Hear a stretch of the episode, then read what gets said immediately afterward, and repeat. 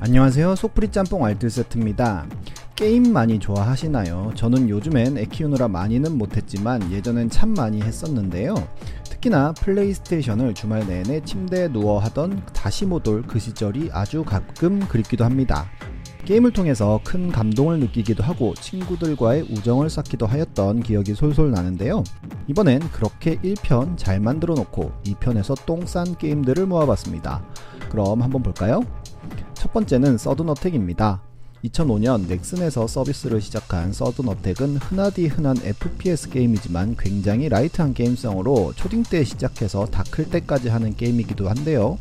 친구들끼리 PC방 가서 서든어택 안 해본 남자는 드물 것 같습니다. 게임 자체의 완성도는 그렇게 높지 않을지 모르겠지만 그래도 한두 판 뚝딱 하기에는 서든어택만한 게임도 없어서 아직도 PC방 순위 2위를 하는 엄청난 고인물 게임이 되었습니다. 인기가 많은 게임이다 보니 당연히 2편도 개발이 되는데요. 꽤 오랜 시간의 개발 끝에 2016년 드디어 첫 선을 보입니다.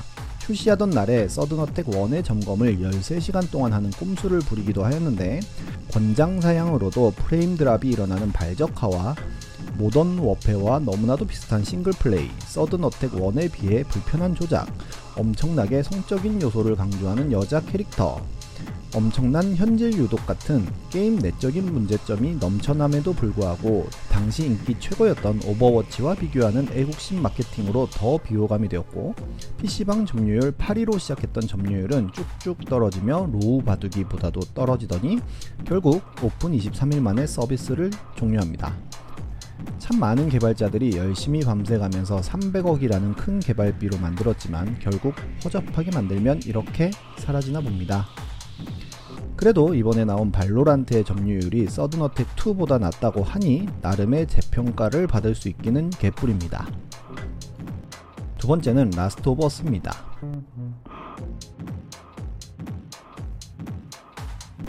1편을 처음 했을 때 느꼈던 감동은 아직도 생생한 게임인데요. 정말로 좀비가 출현했을 때 일반인들이 할 만한 경험을 완벽하게 만들어낸 프롤로그부터 굉장히 사실적인 게임 플레이와 그래픽, 무엇보다 한 번 시작하면 완전히 빠져들게 만드는 스토리는 역사상 최고의 게임이라고 하여도 될 정도로 잘 만든 게임이었습니다. 언차티드 시리즈도 참 재밌게 했었지만 그보다 라스트 오브 어스가 아주 조금 더 재밌었다고 이야기할 수 있을 것 같은데요. 이러한 게임성을 인정받아 2013년에 249개로 최다 GOTY를 받고 평점도 어마어마하게 높으며 얼마 전엔 PSN에서 remastered가 무료로 풀리긴 했지만 지금도 많은 사람들이 플레이하고 있는 게임입니다. 특히나 엘리를 향한 조엘의 더 아빠 같은 부성애가 충격적인 결말과 함께 더 큰 감동을 줬는데요. 2020년 많은 사람의 기대를 받으며 드디어 2편이 나옵니다.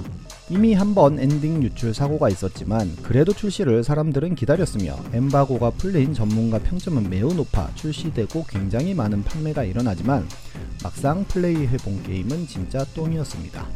개발자는 이 게임의 테마는 증오라고 하는데요. 실제로 증오를 느끼게 하기 위하여 호감 가는 인물들은 금방 죽고 오래 살아남는 인물들은 인성이 별로인 경우가 많고 진짜 게임하다 보면 열불 터지는 경우가 굉장히 많이 생깁니다.